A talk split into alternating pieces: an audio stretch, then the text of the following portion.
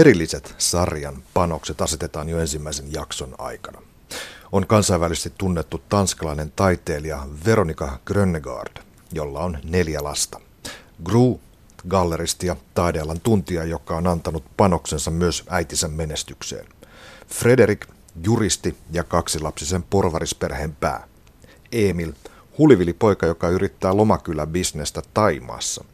Ja Signe, kukkakauppias, joka aivan alussa ei edes tiedä olevansa Veronikan tytär. Hyvin pian syöpädiagnoosin saanut Veronika kuolee ja hänen tuoreessa testamentissaan pääperillinen onkin Signe. Suurin kiistakapula on Jyllanin ja Shellanin välissä olevalla Fynin saarella sijaitseva Grönnegarden kartano, jossa pääosa perilliset sarjan kolmesta kaudesta ja 26 jaksosta tapahtuu. Grönegard on eräänlainen kuninkaan linna, jossa pian käydään kamppailua perinnöstä. Veronikan taideteosten prototyypit ja luonnokset vilahtelevat kuvissa. Samalla sarja on hienoimpia kuvauksia luomisprosessista ja siitä kosmoksesta ja kaauksesta, missä perhe ja taide kohtaavat. Perillisten luoja on vuonna 1975 syntynyt Maija Ilsö, siis vasta hieman yli nelikymppinen käsikirjoittaja. Ilsöllä on kaksi lasta. Hän on itse kasvanut kaoottisessa perheessä ja halusi kuvata perheelämää tässä ajassa 2010-luvulla. Nopeasti selviää, miksi sarjan alkutunnarissa on räjähtävä kukkamaljakko. Värejä ja särmää löytyy enemmän kuin keskimääräisestä skandidraamasta. Kanssani perilliset sarjasta keskustelee teatterin ja draaman tutkimuksen professori Hanna Suutela.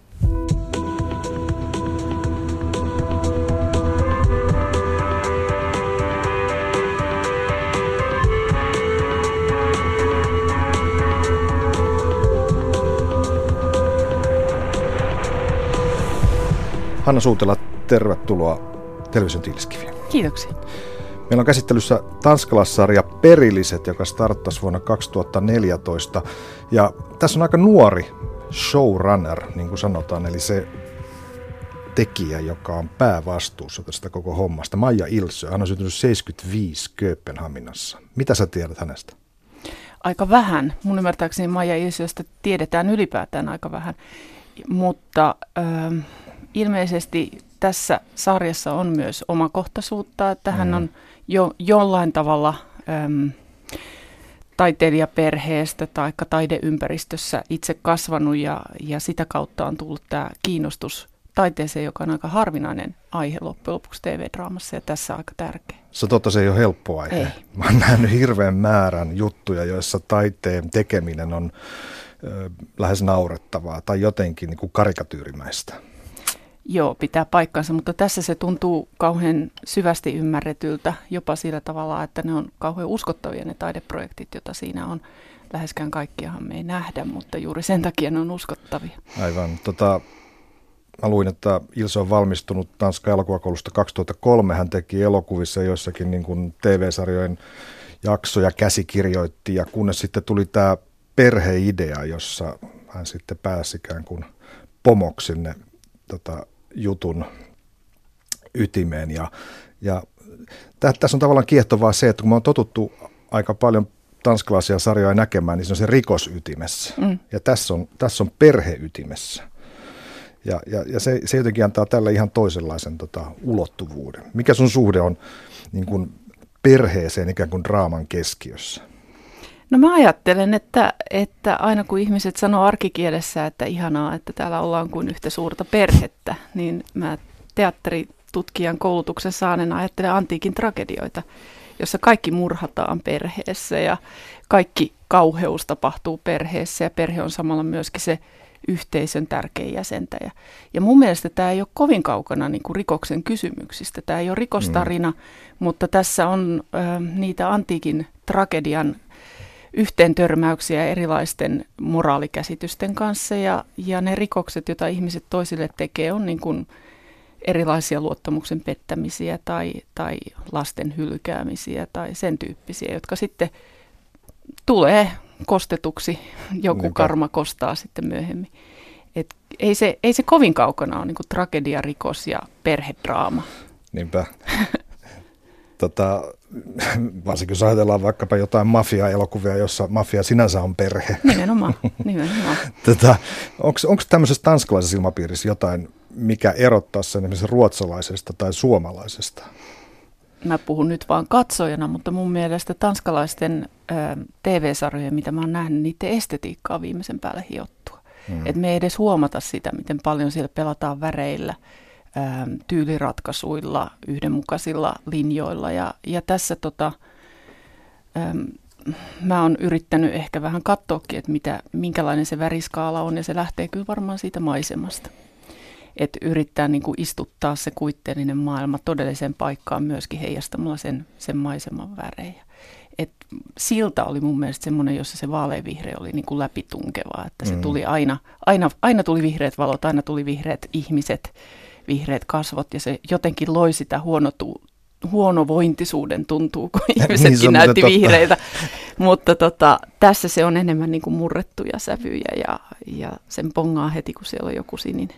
Aivan. Mä ongin tietooni semmoisen kirjasta Beyond the Bridge Contemporary Danish Television Drama. Siellä kerrotaan, miten Maija Ilsö kutsui lavasta Mia Stensgaardin mukaan Writers Roomiin, eli sinne käsikirjoittajien kimpaan kehittämään näitä henkilöitä, etenkin tätä Veronika Grönegordia, joka on tämän kartanon, sarjan alussa kartanon niin kuin emäntä ja se taiteilija siellä. Ja nyt sitten perillisten lavastusmanuaalissa luki, että piti välttää värejä musta, valkoinen ja harma.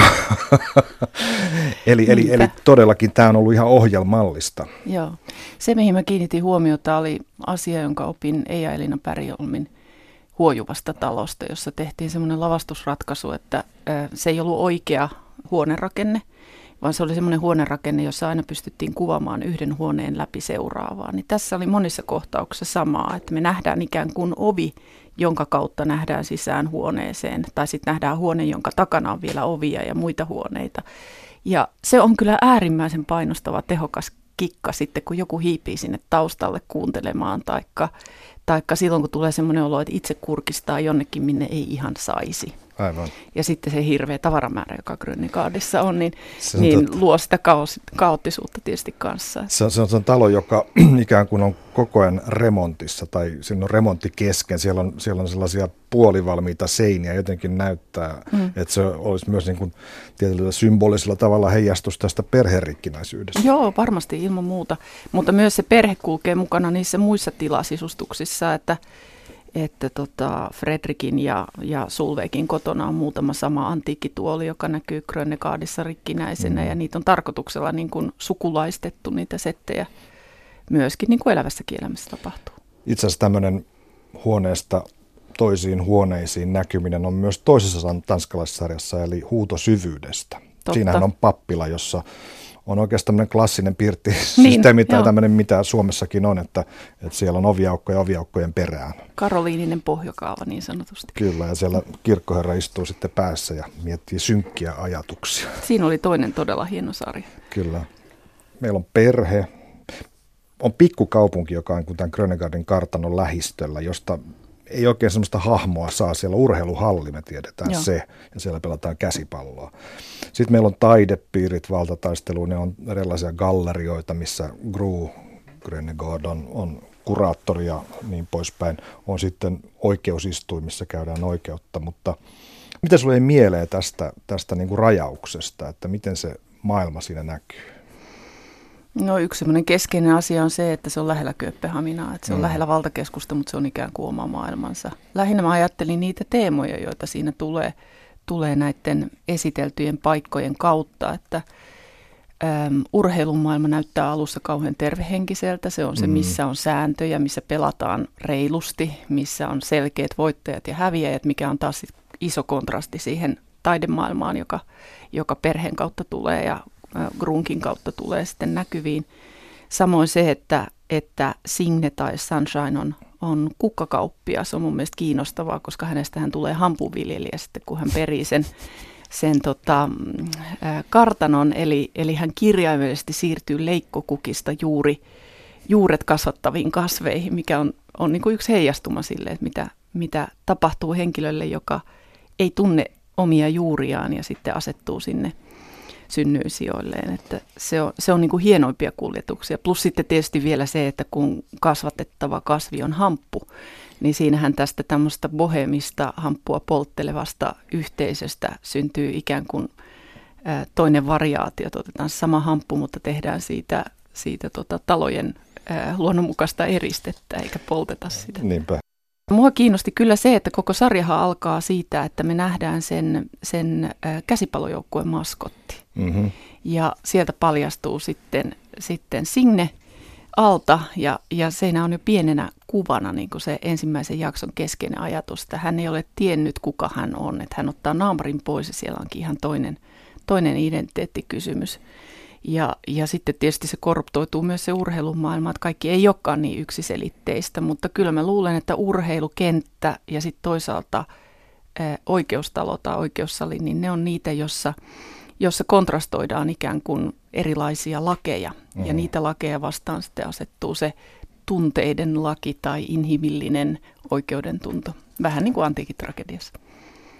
Ja se tunnarikuva on aika tärkeä. Mm. Se räjähtävä maljakka, jossa niitä leikkokukkia sitten on. Siel, sieltä niin kuin särmät lentelee, lasinsirut lentelee ympäriinsä ja ikään kuin siirrytään pois siitä tasapainosta, mikä tavallaan siinä kukkamaljakossa on. niin, ja sekin on taiteen klassinen aihe, kukkamaljakko, kukkavaasi kaikki onnelliset perheet on toistensa kaltaisia ja kaikki onnettomat perheet on onnettomia omalla tavallaan, sanoi Tolsto jo aikanaan. Mm. Nyt tässä on hyvinkin omansa lainen perhe. Jos me lähdetään vähän näitä hahmoja perkaamaan, siinä on ensin on, on tämä Veronika. Veronika Grönnegård, kuuluisa kansainvälinen taiteilija. Ja tota, me tavataan hänet ensimmäisen kerran sairaalassa. Ja. Hän saa syöpädiagnoosin, eli tiedetään, että tässä on jotain, jotain tapahtumassa. Me oikeastaan tämä, niin kuin tämä koko sarjan katalysaattori lähtee jo siitä, että hän on vakavasti sairas. Ja tuota, hän testamenttaakin sitten sen Grönegårdin kartanon Signelle, joka ei tiennyt edes olevansa hänen mm. tyttärensä.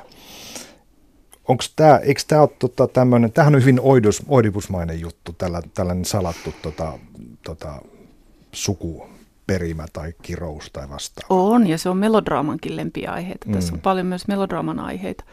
Mutta tota, identiteetistähän on kyse muillakin kuin Signellä. Et Signe ei tiedä ähm, olevansa kuuluisan taiteilijan tytär. Hän ei tiedä tai muista, että hänellä on sisaruksia. Äh, hän ei myöskään tavallaan osaa omaa mahtiaan käyttää. Hän ei tiedä, mitä piirteitä hänessä on tai mihin hänestä on. Että ne kaikki löytyy kunnianhimo, vallan tahto, mm. äm, jopa taiteen ymmärtäminen löytyy, löytyy siitä Signestä sitten sen tiedon myötä ja sarjan myötä. Tota, muillakin on identiteettikriisejä, että Kruusta kasvaa, sihteeristä kasvaa oikea taiteilija ja, ja jopa Fredrik löytää juristi pintansa alta aika hyvän yhteisötaiteilijan toimijuuden. Eli kaikissa on ikään kuin potentiaalisia. Kaikissa tämä... on joku ydin, joka ei ehkä lähtisi kehittymään, jos se ensimmäinen paljastus ei tapahtuisi, mm. että, että yhtäkkiä muistetaan, että Signe oli olemassa. Emilistä tulee vastuunkantaja, vaikka hän on ollut se huithapelipoika. Että kyllä ne on hirveän pitkiä kaaria, Joo. mitä on ajateltu, ja semmoisia niin kuin aika monimutkaisiakin kausaalirakenteita, että miten ne henkilöhahmot tönii toistensa identiteettejä. Miten sinulla hahmottu Veronika Grönnegård, joka oikeastaan esiintyy vain sen ekan jakson ajan? No tavallaanhan niin kun Veronikan murhaa se syöpä, eikä kukaan niistä, niistä tota, välillä aggressiivisistakin lapsista, mutta meille jää se lasten antipatia tai vihan sekainen rakkaus käsiteltäväksi sitten koko pitkän sarjan, sarjan ajaksi. Ne on kaikki jollain tavalla niin kuin kaunasia, taikka, taikka tota, kompleksisia suhteessa äitiinsä, ja se tavallaan tekee siitä sen äm, Nordic Noir-tyyppisen rikosdraaman rakenteen. Että mm. samalla tavalla kun me mietitään, että kuka oli se uhri rikosdraamassa, niin me koko ajan joudutaan miettimään, että mikä ihme se Veronika oikein oli. Että selittyykö kaikki vaan taiteen pyhyydellä vai oliko se oikeasti todella niin kuin laiminlyövä äiti tai itsekäs ihminen taikka, taikka meneekö se sitten sen bohemielämän tiliin, mitä kaikkea siellä on tapahtunut. Ja, ja tota, kiistatta suuren luokan taiteilija, joka on opettanut lapsilleen sen, että se äidin työ tulee aina ensin. Että tavallaan senhän ne kaikki kopioi, että aina, aina ensimmäiseksi asetetaan sitten tiukassa paikassa se, mitä, mitä äiti olisi tehnyt tai äiti olisi olettanut. Ura, kunnianhimo ja niin poispäin. Niin, taikka esimerkiksi Fredrikillä se, se pakko mieleen, että hänen täytyy omistaa se kartano. Niin se asettuu jotenkin ihan samaan semmoiseen lokeroon tai pakkomieteen paikalle, että sitten oma, oma perhe unohtuu. Ja se ikään kuin muka riittää sanoa kahdeksanvuotiaalle, että isä soittaa nyt vielä tämän puhelun. Se, se ei niin kuin opi mitään siinä, koska sieltä, sillä on niin paljon käsit, käsittelemättömiä asioita. Et siinä on koko ajan, Fredrikillä on pieni poika, joka me voidaan ajatella niin kuin toisintona siitä pienestä pojasta, joka hän oli, joka olisi voinut tarvita toisenlaisenkin kasvuympäristön, mutta hän toistaa niitä samoja virheitä. Veronika ja Tuumashan on 60-luvun sukupolvea. On, on. Siinä, on, siinä on semmoista hippimeininkiä, siinä on sellaista äh, seksuaalisen ja muunkinlaisen vapauden ihannetta takana, jossa niin kuin syyllisyyden tunto, mitä Fredrik esimerkiksi kokee mm. hirveän voimakkaasti, niin se ei tavallaan ole läsnä, että Tuumasin näyttelijästä Jesper Kristensen nimittäin, hän on myös esittänyt arkkipahis Mr. Whitea kahdessa James Bond-elokuvassa. En huomannut kyllä, en tunnistanut. Eli tota, hänen hippiolemuksensa, joka on semmoinen nimenomaan ihan antaa mennä vaan tyylinen juttu, mm. eli, eli hän ei aseta pakkoa minkään tekemiselle, vaan kaikki virtaa vapaasti ikään kuin hänen elämässään. Siinä on jotain semmoista, että mä ymmärrän nimenomaan, että se Fredrik asettui täydelliseksi vastapariksi sille, että hänen, hänen niin katkeruutensa niin on juuri on tässä, että se vihaa sen, sen kaltaista elämäntapaa. Niin mäkin ymmärrän, mutta kyllähän ne kauhean sympaattisena esitetään nimenomaan nämä vapauden ajatukset, että, että esimerkiksi Tuumasin suhtautuminen siihen, että Veronikalla on yhtäkkiä ollut Johnin kanssa suhde ja lapsi, niin sehän on täysin luonteva. Ja, ja Tuumas jatkaa myöskin niin kuin omaa erottista elämäänsä ensin Luunen ja, ja sitten Melodinäidin kanssa, eikä siinä kukaan ei niin kuin hätkähdä siitä. Samoin kuin alastomuutta, housuttomuutta, ei, ei niin kuin noterata ollenkaan ja, ja se on, on varmaan semmoinen asia, jota pidetään pohjoismaisena tai kulttuurisena piirre, piirteinä, jos tota muualla näytetään kuin Pohjoismaissa. Musta tuntuu, että kukaan ei niin kuin tuomitse sitä. Ainoat semmoiset niin kuin negatiiviset asiat, jotka, jotka sitten niin kuin irtosuhteesta tulee, niin ne on henkilöiden omat syyllisyyden tunnot. Ja esimerkiksi kun Sulveik ja Emil päätyy hetkeksi hetkeksi yhteen, niin Sulveik siitä porvari, porvarillisempana kantaa niin kuin pidempään häpeää ja syyllisyyttä, semmoisia tunteita, joita Emil ei oikeastaan näytä tuntevan siitä seksiaktista, vaan pikemminkin mm. veljensä, veljensä pettämisestä. Musta se on kauhean jännä kaksoisvalo, että vaikka Fredrik on niin voimakas hahmo tekemään toisia tuomitsemaan, niin itse asiassa ei se sarja tuomitse.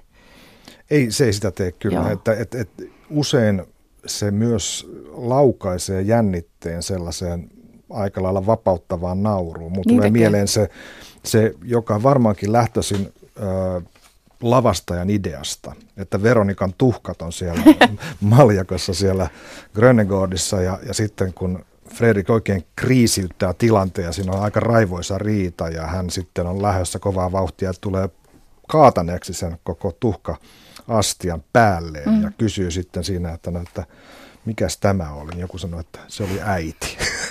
se on hieno kohta.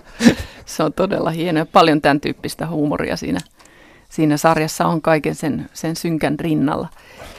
Mä mietin vielä tuota suhtautumista siihen hippimenneisyyteen, että, että myöskin niin kuin kaikki päihteet käsitellään mun mielestä jotenkin tuoreella tavalla, että kukaan ei kiinnitä huomiota Tuumasin marihuonan poltteluun taikka ainoastaan se Iisan isä. Iisan isä, joka tulee taas ulkopuolisena. Kyllä.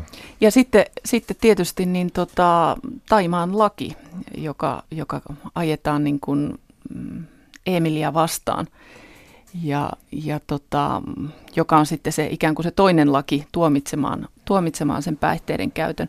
Samalla tavalla käytetään alkoholia aika paljon, mutta siinä se mun mielestä se sarja on jotenkin niin kuin ovelasti tuomitsevampi, koska ne isot aggressiokohtaukset tulee viinavaikutuksesta melkein säännöllisesti, että ollaan, ollaan reippaasti humalassa ja sitten tehdään, tehdään niin kuin valtavia tunnereaktioita, joista tulee, mm. tulee jopa vertavuotavia neniä ja ja valtavan isoja virheitä.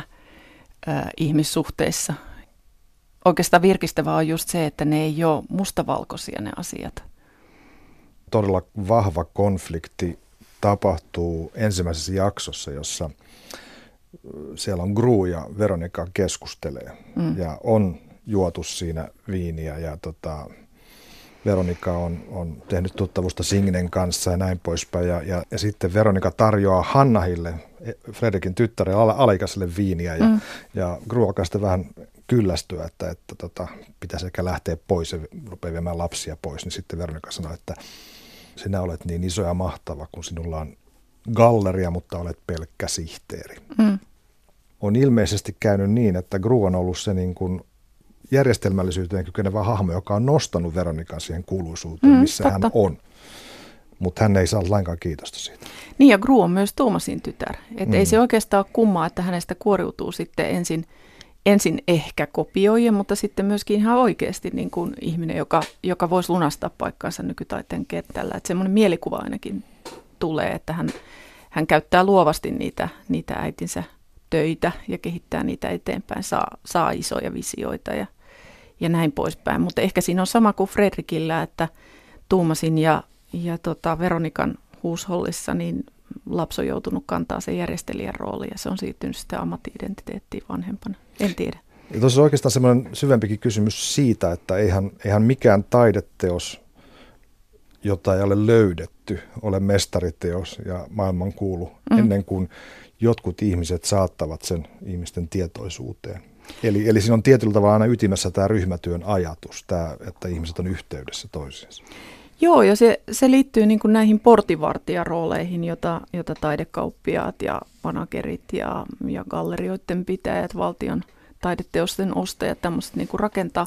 Ja se on yksi kiinnostavimpia niin kuin tarinalinjoja, että, että miten, miten se taidekenttä siinä elää ja toimii. Se tuntuu hirveän todelliselta se, mikä on kiinnostavaa Kruussa, on se, että hän on voinut päätyä siihen asemaansa sillä, että hän on osannut ne pelisäännöt, taas ne pelisäännöt ja mm, lait, mm, mm. ja sitten hän korruptoituu. Että hän yhtäkkiä rupeaa tekemään niin kuin sarjan, sarjan ää, rikoksia tai rikkeitä nyt vähintäänkin. Että ensin hän väärentää äitinsä nimikirjoituksen, jää siitä kiinni, mutta sitten hän alkaa väärentää äitinsä taideteoksia – toki aina niin kuin, niin kuin ante, antiikin tragediassakin tapahtui niin kuin hyvästä syystä ja, ja ehkä jopa hyvän tahtoisesti, mutta, mutta tavallaan niin kuin Kruulta puuttuu ö, joku jäsennys, kun se äiti on siitä tähtenä poissa. Ja, niin siitä on ikään kuin kadonnut semmoinen tietty moraalinen kompassi. Joo, ja sitten Joo. poikaystävä, joka on, on taidealalla, niin kun hän ehdottaa, että no tee kopio, tee toinen, niin se on liian houkuttelevaa sitten se. Niin tämä Robert on vielä syvemmällä siinä, siinä taidemaailmassa, jossa niin. siinä niin kuin hämärä, harmaalla vyöhykkeellä siinä, että miten siellä voi toimia ja saa toimia. Robert on kiinnostavasti myöskin tota, koko ajan puolisoaan pettävä mies, että et kyllä, kyllä se semmoinen niin kuin sen sarjan, voisiko sanoa moralistinen piikki, niin kyllä se aina näkyy jossain tämmöisessä kaksoisvalossa, että yhde, yhdellä taholla epäluotettavaan, toisellakin taholla epäluotettava. Se on mielenkiintoinen kohta toisella kaudella, kun Emil saadaan pois vihdoin sieltä, sieltä Taimaasta ja sitten Robert kysyy sitten Grulta, että mitä on tapahtunut, kun hän, hänellä on vähän kaulassaan jälkiä konfliktista Fredrikin kanssa, niin hän torjuu Robertin täysin ja sanoo, mm. että älä puutu mun perheasioihin, nämä mun perheen asioihin. Että meissä sinne Saksaan, sulla on lapsia siellä. Mm. Suurin piirtein näin. Siis hyvin tylysti. Mutta se onkin ehkä se hetki, jossa Kru on, on löytänyt perheensä, että jossa ne on hetken aikaa, ne on oikeasti taas tiimi. Et koko ensimmäinen kausi on sitä, että ää, riidellään Grönnegaardista, että kuka sen omistaa ja kuka sen saa. Jokaisella on hyvä syy haluta siitä vähintäänkin rahat pois. Sitten kuitenkin siinä on se alkukuvan takaisin rakentuva maljakko, että niistä pir- pirstaleista tullaan välillä todella ti- tiiviisti yhteen – ja se ehkä näkyy jopa sillä lailla se mahdollisuus, että mä kiinnitin huomiota eka kautta toista kertaa katsoessani, että ainahan siinä on ne poskipusut ja, ja semmoinen niin kuin muodollinen perhekäytös, vaikka niillä olisi mikä riita päällä, niin jokainen neuvottelu alkaa ikään kuin siitä perheoletuksesta. Ja, ja tiukassa paikassa, niin kuin vaikka hautajaisissa, niin ne vetää takaisin kiinni sen, sen pienen ö, alkuperäisheimon, joka siinä, siinä on. Kun me nähdään Fredrik ensimmäisen kerran, niin siellä kannetaan ostoksia autosta omakotitaloon. Tässä on porvarillinen idylli. Sitten siinä vaiheessa, kun Fredrik on oikein päässyt vauhtiin tässä perinnönjako-hommassa ja niin. näyttää siltä, että nyt, nyt natsaat, nyt saadaan talo meille itselle. Niin seksikin sujuu hirveän hyvin Sulväkin kanssa. Sulvak, että mikäs tämän aiheutti? Hänellä on takanaan aika vahvoja tukahdutettuja lapsuuskokemuksia, mm. eli siellä on isän itsemurha. Ja se, mitä hän ei tiennyt, että hänen isänsä joka on eri isä kuin Gruulla, eli Carl Grönegård olikin homoseksuaali. Hänellä oli miessuhde, hän pakeni Amerikkaan, sai AIDSin, tuli kotiin kuolemaan, mm. ampui itsensä. Fredrik löysi hänet. Niin, eikä vaan löytänyt, vaan... No, niin, hän latasi sen latasi aseen, aseen Kyllä. vapisevalle isälle. Tämä on oikeastaan hyvä esimerkki siitä, että, että tämä sarja on, on rakennettu vähän niin kuin pasianssi. Että sulla on neljä maata – Mm. Ja sit sä latelet teemoja niiden korttien päälle sillä tavalla, että rakentuu ne suorat rivit. Ei siihen tietenkään näin mene, mutta se siitä tulee mieleen, ne tulee niin järjestyksessä. Kaikilla on joku, jota ne ei ole koskaan kertonut toiselle. Tai joku salaisuus, josta ne ei tiedä. Ja katsoja osaa aavistaa aina sekuntia ennen kuin se paljastuu muille henkilöille. Eli kyllä me siitä Fredrikin traumastakin oivalletaan enemmän kuin ne muut henkilöt. Meille annetaan siitä vihjeitä pitkin matkaa. Ja sitten, sitten tulee aina se niin kuin pudotuksen hetki, että Fredrikille se on, on tämmöisen hamartian kohtalokkaan hyvässä tarkoituksessa tehdyn virheen kautta, että hän haluaa itse edustaa itseään ja sisaruksiaan oikeudenistunnossa, mutta siellä hän saakin sitten yllättäen semmoisen tiedon, joka on liian suuri käsiteltäväksi. Hän ei ole tiennyt tästä isän, mm. isän rakastajasta ja hajoaa siinä kesken istunnon ja jättää koko homman kesken. Ja näitä, näitä hetkiä on vähän joka, joka hahmolla, että ne ikään kuin sortuu siihen hybrikseen, että minä hallitsen tämän, minä osaan tämän, minä olen nyt tässä omalla alueellani. Ja sitten joku aina tietää enemmän ja tipauttaa sieltä sitten niin, maan pinnalle. Gruulla on vastaavia jossain isoissa näyttelytilanteissa tai vastaavissa hän vetää lärvit ja rupeaa uhoamaan siellä. On ja sitten myöskin se, miten Emil joutuu vankilaan Taimaassa, että hän on niin kuin myynyt vasten sikäläisen kumppaninsa tahtoa yrityksen pois maksakseen mafialle. Ja sitten tota, se taimalainen yhtiökumppani on ilmeisesti sen takana, että, että hän saa, saa sitten poliisit niskaansa huumeiden hallussapidosta. Ja se hetki, kun kun Emil katsoo niin kuin pakettiauton, poliisiauton lavalta taaksepäin mm. ja oivaltaa, että siinä onkin kontakti paikallispoliisin ja tämän entisen liikekumppanin välillä, niin se on just semmoinen putoamisen hetki, että nyt kävi huonosti. Täällä on kohtaus Fredrik ja Signe välillä. Ja tämä on niin tämmöinen, että kuka on perheessä ja kuka ei. Fredrik sanoo Signelle, että et ole osa perhettä, mutta kun saat rahat, voit leikkiä perhettä kenen tahansa kanssa. Tämä on varmaan kipeämpiä lauseita, mitä tuolta niin kuin tulee. Että Signe saa hirveästi vastaan tämmöistä itseään. Niin kuin hän, hän, häntä niin kuin todella niin kuin koetellaan. Hän on aika kova loppujen lopuksi. Niin, ja hänestä tulee kova. Hän on varmaan alusta pitäen jo aika luja, mutta, mutta hän kovettuu siinä kyllä matkan varrella. Eli, eli ehkä oppii sitä tiettyä veronikamaista itsekkyyttä, että ensin hän Signe on altruistisesti aina ongelmissa sen takia, koska hän antaa aina kaikille niin kuin sen, mitä toiset pyytää. Mm. Että eihän halua rahaa, eihän halua mitään kartanoita, pitäkää vaan. Ja sitten hän lupaa yhdelle ja toiselle ja joutuu solmuun niin kuin sen takia. Ei ole, ei ole tutkinut niitä asioita. Mutta sitten kun riittävän monta kertaa tulee torjutuksi suuttuu, niin alkaakin penätä sitä omaa perintöään ja, ja liittyy tavallaan niihin taistelijoihin.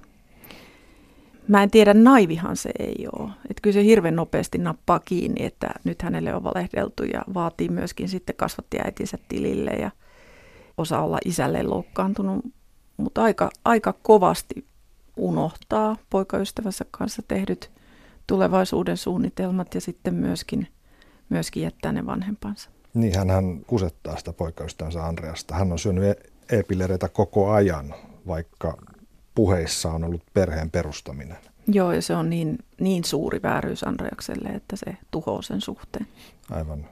Eikö tämä, Hanna Suutela, eikö tämä ole ihan klassinen hahmo muuten Signen hahmo siinä mielessä, että hän on se tietämätön Mm. Ihan niin kuin tämmöinen ruukipoliisi, joka tuodaan poliisiasemalle ja, ja hänen kauttaan katsojat oppii, että mistä on kysymys, mitkä on jännitteet.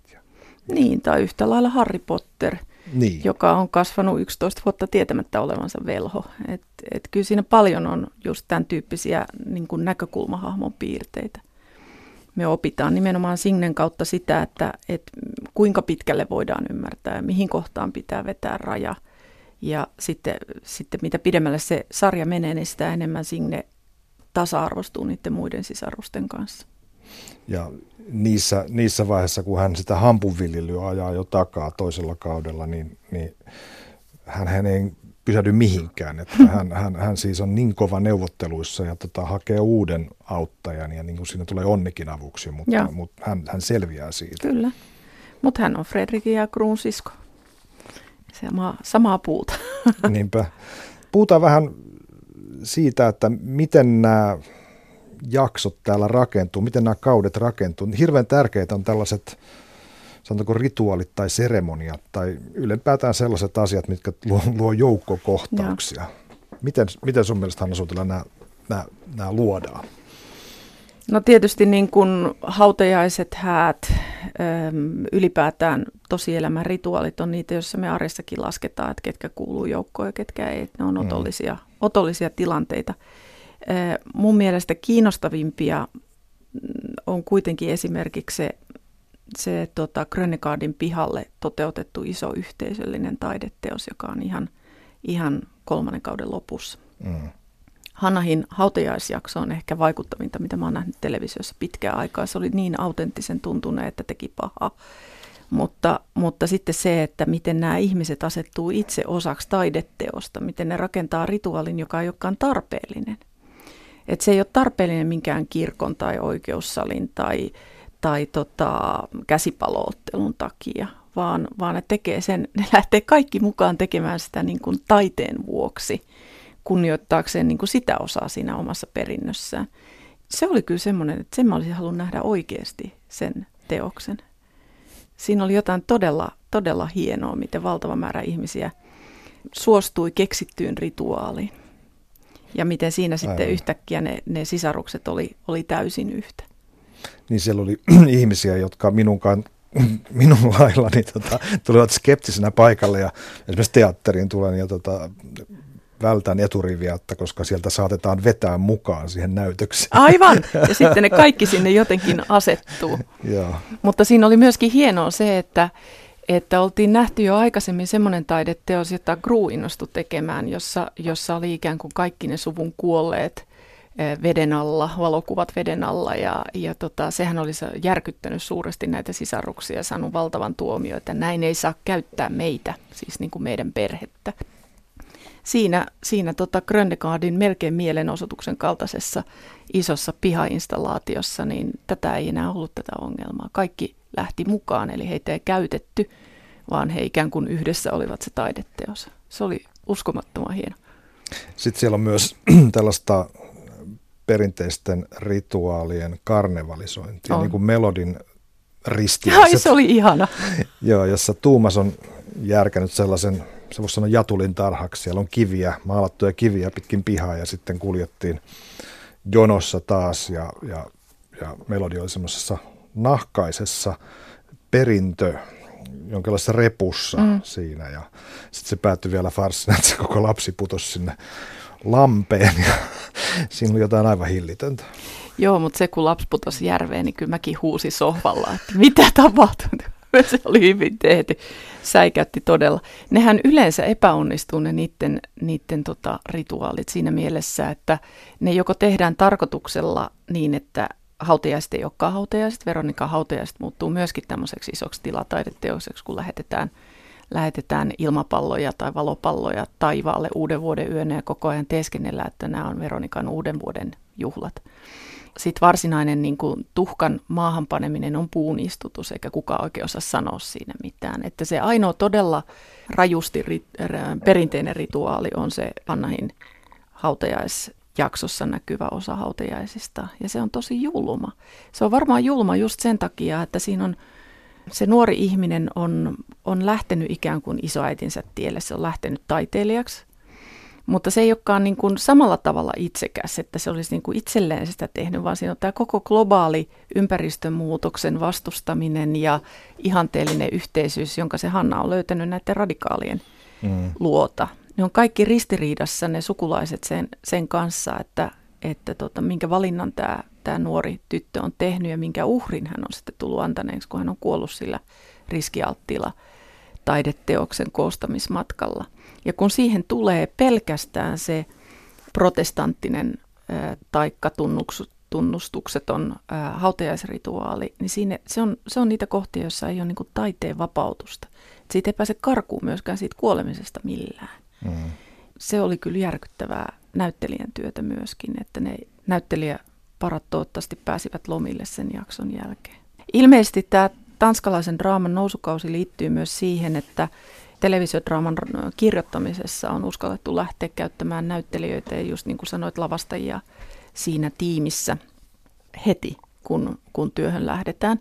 Ja vaikka konsepti ja, lopputulos käsikirjoituksesta on Maija Ilsöön, niin silti näyttelijöillä on ollut mahdollisuus improta tosi paljon niitä kohtauksia ja ne on jopa vaikuttanut jossain määrin siihen, että miten henkilöt on syventynyt ja kehittynyt sen jälkeen, kun on improttu ja kokeiltu, että mitä tässä voisi mm. tapahtua logisesti, niin sen jälkeen ne on vasta niin kuin viimeiseen vaiheeseen kirjoitettu. Ja musta tuntuu, että, että se on se, minkä tunnistaa semmoisena niin kuin aitouden tunteena, että, että mehän ei tiedetä, mitkä kohtaukset on mennyt käsikirjoituksen mukaan, mitkä on improttu, mutta se on, se on kyllä tota, äärimmäisen realistista se näyttelijän työ.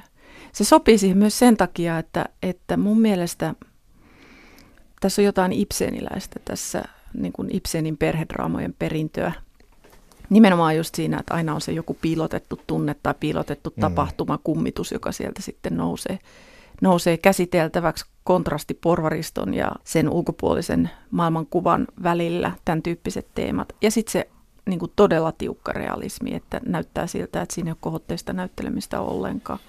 Vähän samalla tavalla kuin mun mielestä norjalaissarja Skam oli Ibsenin perillisiä ihan kame- aivan, aivan. kameravara tai käsivarakameraa myöten. Käsivarakamera tuo myös mieleen Dogma-elokuvat, joka Tanskassa 90-luvun puolesta välistä suurin piirtein alkoi nousta. Ja siellähän oli muuten Trine Dyrholm, joka esittää Gruuta, niin oli, oli Winterbergin juhlat elokuvassa. Ja tietysti Jesper Christensen on esiintynyt von Trierin elokuvissa. Aivan. Eli metodihan on tavallaan tuttu, että jos tässä on sitä niin kuin jotenkin haettu, niin se Joo. on selvästi toimiva. Nyt varsinkin kun, kun uudemman kerran katselin sitä, niin, niin mietin edelleen sitä antiikin draamaa, että – Mulle tuli mieleen sen esimerkki, klassinen esimerkki Sofoklea Antikone, joka on siis tarina tytöstä, jonka molemmat veljet on kuollut ja toisen hän saa haudata, mm. toista hän ei saa haudata, koska, koska veli on ollut Kreonin, kuningas Kreonin vastainen. Ja siinä asettuu niin kuin vastakkain se kuninkaan laki, Kreonin käsky ja sitten se Antikoneen oikeudentunto siitä, että, että nehän oli molemmat hänen veljiään. Ne ansaitsisi ikään kuin saman kohtelun. Se on tämmöinen länsimaisen kulttuurin perusteos, jota, jota on tentitty, tentitty tota, yliopistoissa vuosisatoja ja josta on paljonkin niin kuin syvällistä filosofiaa ja joka on jättänyt paljon aik- niin kuin jälkiä kirjallisuuteen ja elokuvaankin. Mutta kyllä ne samanlaisia teemoja on siinä Antikoneessa kuin tässä. Nämähän ei koskaan riitele mistään kauhean pienistä asioista. Et ne kiteytyy just semmoisiin niin kuin ihmisten laki, lainsäädäntölaki, tunteiden oikeudenmukaisuus tai kysymys kansalaistottelemattomuudesta ja sen oikeutuksesta. Se, onko perhe tärkeämpi kuin joku toinen yhteisö, Fredrikin tapauksessa, mikä niistä perheistä. Sitten kysymys tyrannin vallasta, joka on siinä antikoneen keskellä, mm. että tavallaan aina – joku niistä tempasee sen tyrannieleen ja sitten kaikki demokratiayritykset kaatuu. Että niin mikään perheneuvottelu tai mikään pelisääntö ei toimi kuin siihen asti, kun jollain palaa käämi.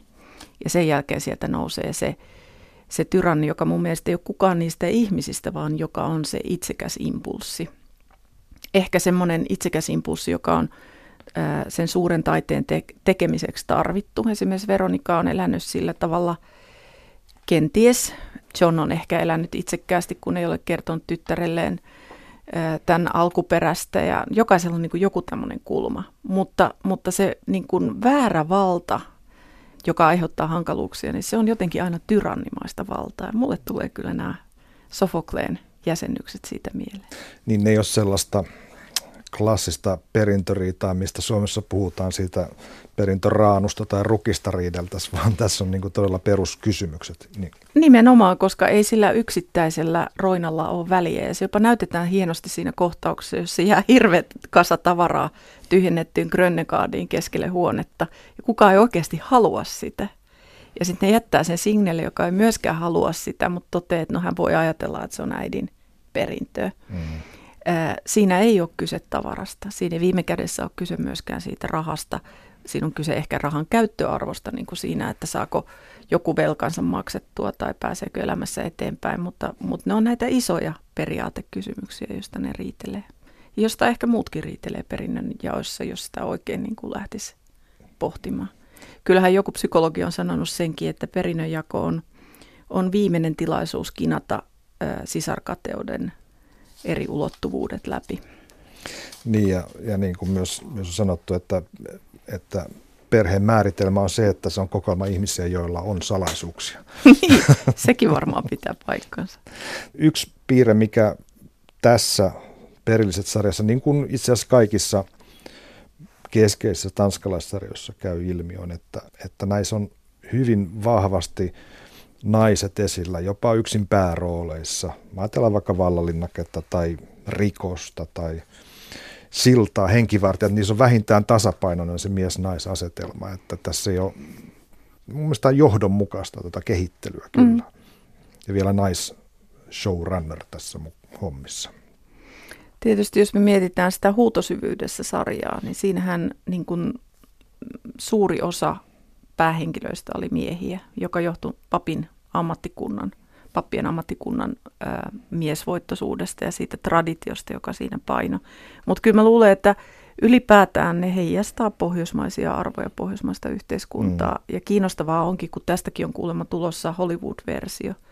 Ää, muuttuuko nämä sukupuoliroolit?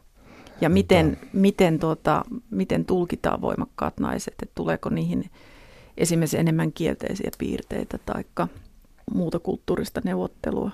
Nämähän ei niin kuin viettele ketään esimerkiksi nämä naiset. Se puuttuu niin kuin lähestuu joo, kokonaan. Se on totta. Ne joo. on tai ei ole haluttavia tai haluavia, mutta niillä ei ole sen tyyppistä eleistöä siinä ollenkaan. Ja viettelemisen ö, strategia ei kuulu myöskään niihin huijaamisen muotoihin, millä nämä nämä toisiaan niin kuin huijaa. Toki tässä on keskiössä sisarukset, joiden kesken se on niin kuin poissuljettu muutenkin. Mm. Mutta tässä on todella tärkeät myöskin nämä kaikki sivuhenkilöt, eikä, eikä niiden, se niin kuin puuttuu niiden naisnäyttelijöiden työtehtävistä tässä kokonaan. Se on varmaan tosi raikasta. Mm. Tässä niin kuin ihmissuhteet on tai ei ole. Ne on rakkaussuhteita, ne on seksisuhteitakin, mutta, mutta tota, musta on raikasta katsoa sitä, että, että sitä näyttelemistä ei automaattisesti tarvitakaan. Mä, musta oli herkullinen se kohtaus, kun, kun Emil kohtasi erään vanhan sussunsa, jota hän oli aika lailla ilmeisesti hyväksi käyttänyt mm. tota, villinä ja vapaana kaverina, niin se kostaa tämä tää Mimmi sille. Siinä on niin kuin muka viettely käynnissä, muka niin kuin seksilupaus ilmassa, ja, mutta Emil jää sinne käsiraudoissa kiinni hellan, hellan rautaan alastamana mm. muiden naurun kohteeksi. Sekin ehkä semmoinen niin kuin asetelmallinen melkein installaatio. Kyllä. Näistä muodostuu taideteoksia Kyllä. tietyllä tavalla kaikista. Onko tämä Grönegård, kun sieltä väliltä niin kuin alta pulpahtaa se, että miten siinä lähikaupungissa suhtaudutaan heihin. Mm. Ja sieltä tulee vähän semmoinen tunne, että, että että paikallinen porvaristo ei kauheasti diggaa niitä. Ja esimerkiksi tämmöisessä kohtauksessa sitten, kun tulee tämä Iisan isä sinne mm. ja kauhistuu näkemäänsä. Mä ajattelisin siitä Grönegaardista, että sehän on siis ilmiselvästi ollut sen paikkakunnan keskus joskus. Se on sen näköinen mm. se talo jo ulkoapäin ja, ja ehkä sitten jopa Fredrik ja Emilin isän tarina kertoo tämmöistä ikään kuin degeneroituneesta aatelista aika klassisesti, niin, stereotyyppisesti. peitelty kuningastarina. Joo, on. Ja, ja tota, ehkä jossain määrin sen, sen voisi ajatella niin, että, että Grönnegaardista on tullut joskus hippiaikoina se toisenlainen keskus.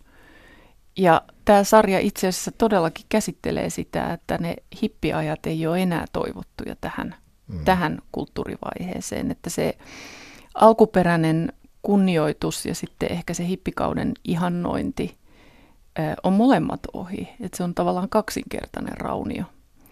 Ja, ja kysymys on siitä, että mitä uusia käyttöjä, mitä uusia motiiveja sille Grönegardin ylläpidolle on, on, on tässä koko ajan ytimessä. Niin Gruunin ideaalihan olisi tämä, että sinne rakennettaisiin siihen päärakennuksen taakse johonkin semmoinen moderni, iso, monsterimainen museo, jossa olisi Veronikan taidetta muun muassa.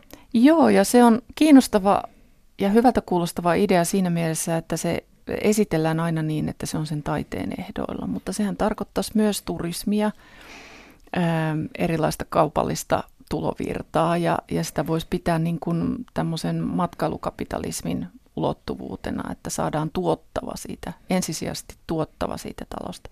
Tämän takiahan se Kru on valmis myös sen isänsä tönön sieltä pihalta hajottaa moottorisahalla, joka oli vaikuttava kohtaus. Tota, ei siinä ole pelkästään kyse siitä taiteesta, vaan taidebisneksestä ja siitä, miten taidebisnes sitten aktivoi paikkakuntia tai taikka mm, lokaatioita. Mm. Ja sillehän vastakohtana on, on ne tuumasin äänet, jotka eivät tarvitse paikkaa. En tarvitsee vain soittimet ja, ja tilanteen ja vähän ilmaa ja mikä tahansa voi ylipäätään olla instrumentti siinä lajissa, mitä Thomas harrastaa sehän vaikuttaa hyvin usein hörhöilyltä, mitä se Tuomas mm. siellä, siellä vaunussaan tekee tai muuten, mutta, mutta kun sitten löytyy se kohtaus, jossa hän on esiintymässä Kööpenhaminassa bändinsä kanssa, mm. niin se oli itse asiassa hyvinkin kiehtovaa musaa. Se oli aika vaikuttava juttu. Se oli hieno. Eli kaikki tämmöinen taide, kun se todentuu ja sitten se, se tuntuu oikealta. Sitten ne on aika vaikuttavia ne ratkaisut, että mehän ei var, Mä en muista nähdäänkö me yhtään Veronikan työtä kokonaisuutena. Me nähdään niitä erilaisissa paketeissa, taikka niin kuin jostain nurkalta, tai sitten joku, joku ilmapallo yhtäkkiä nousee täyttämään puolihuonetta ja sen kanssa taistellaan. Sitten me nähdään niitä erilaisia valuversioita ja muita siellä hyllyillä ja se, mitä, mitä Gru yhdistelee äitinsä teoksista. Mutta me ei nähdä yhtään oikeaa Veronika Grönnegardin teosta. Ja se on mun mielestä hieno ratkaisu, koska ne on sitä suurempia, mitä mystisempiä ne on. Että tavallaan meidän päässä syntyy se mielikuva siitä suuresta taiteilijasta. Ei niitä ole tarvinnut sitä sarjaa tehdessä keksiä, keksiä niitä taideteoksia. Niin ne ikään kuin esiinny objekteina siellä, kokonaisina objekteina, vaan niin kuin paloina sitä elämää ja draamaa, mikä Joo, ja ne on usein ongelmia että kuinka saadaan tämä laatikko yläkertaan tai miten saadaan tilaa tuolta ilmapallolta tai, tai joku tämmöinen konkreettinen logistinen, miten toi nyt taas on tässä tiellä. Se on se, miten ne näkyy. Et kaksi semmoista poikkeusta on mun mielestä valu, jonka, jonka Signe löytää itsestään vauvana. Sehän on Signe, Signe niin kuin muutettuna patsaaksi yhdessä kohdassa. Ja sitten tosiaan se kruun surutyö – kuolleista sukulaista siellä veden pinnan alla, johon hän yhdistää sitten elävienkin kuvia ja kaikki säikähtää, että muuten ne on lähinnä vaan niin kuin esteitä tai haittoja tai harmeja niille talossa asuville. Tämähän oli harmi ja haitta Gruulle tämä teos, jossa Signe on, on mukana. Niin. Mutta mut miksi se oli? Mä, mulle jäi hieman hämäräksi, minkä takia Gru niin voimakkaasti vastustaa sen teoksen. Hän, haluaa, hän haluaisi, että se pistettäisiin palasiksi? Mä itse asiassa ajattelen, että se liittyy siihen, että siinä on lapsi. Et sehän on Kruun teema ihan siitä sun mainitsemasta ensimmäisestä riidasta lähtien, mm. että äiti sinkoaa syytöksenä Kruulle, että sulle ei ole edes lapsia, sä oot vaan sihteeri. Ja sitten kuitenkin Kruusta kasvaa käytännössä sisarensa Melodin äiti siinä, siinä vaiheessa, kun ö, Tuumas kuolee ja Melodiäidistä ei siihen ole. Se on niitä teemoja, joita mun mielestä aika tasaiseen pidetään yllä, yllä kun Kruusta puhutaan, että Kruun poikaystävällä on lapsia ja, Ja sitten on keskustelut siitä, että Signe haluaa lapsia, mutta mä luulen, että siinä on jotain sen tyyppistä. Sisarkateus on tietysti toinen mahdollisuus, että, Aivan. että Kruuhan muistaa Sunshine-nimisen vauvan. Sitten se on kiinnostava mun mielestä myös se Hannahin hahmo ylipäätään, että se sama vimma ää, tehdä taidetta loikkaa niin kuin yhden sukupolven vielä eteenpäin. Ja vasta sitten, kun Hanna on kuollut, niin sitten se löytyy Fredrikistä. Että hän ei löydä sitä niin kuin tavallaan äitinsä kautta, hän löytää tyttärensä kautta sen kyvyn sekä taiteen tekemiseen että yhteisöllisyyteen. Se on mun mielestä tosi kiinnostavaa. Toki siinä sitten li- li- liikutaan myös tämän juridiikka, kansalaistottelemattomuus rajan, rajan molemmin puolin, mutta tota, lapset on selkeästi myös niitä, jotka tarjoavat mahdollisuuden oppia jotakin mutta Hannahin kohdalla se tapahtuu liian myöhään, että Hanna pääsisi siitä millä lailla nauttimaan. Ja sitten Vilats, se pikkupoika jää, jää niin syrjään, että musta tuntuu, että se, se hylätään siinä aikuisten hörhellyksessä, että jos siihen tulisi jatkoa, niin se ehkä nostaisi Vila, Vilatsin kehitystarinaa. Eikö hän pelaa käsipalloa? Niin, siis tavallaan Vilatshan päätyy niin kuin Signen isän Kyllä. maskotiksi, taikka, taikka tuota, henkisesti hänen pojaksen siinä vaiheessa, kun vanhempien liitto hajoaa. Mutta se, mikä näille kaikille keskeisillä hahmoille tässä sarjassa on ominaista, että kaikille tapahtuu iso muutos. Joo. Ja se ei ole tavallista, ei sarjoissa eikä elokuvissa. Ei. Koska se on hirveän vaikea asia. Mm. Se vaatii varmaan kauhean pitkän arkkitehtuurisen matematiikan, että miten, miten nämä kaikki juonet saadaan rakennettua sillä tavalla, että ne loksahtaa sitten myöskin toisiinsa sopivasti. Se, mikä tässä on hienoa ja ehkä just samastuttavaa, on se, että se ei yhtään peittele sitä, miten vaikeaa muutos on. Se on ihan hirvittävän raskasta. Se on vaikeaa. Hanna Suutila, kiitos keskustelusta. Kiitoksia.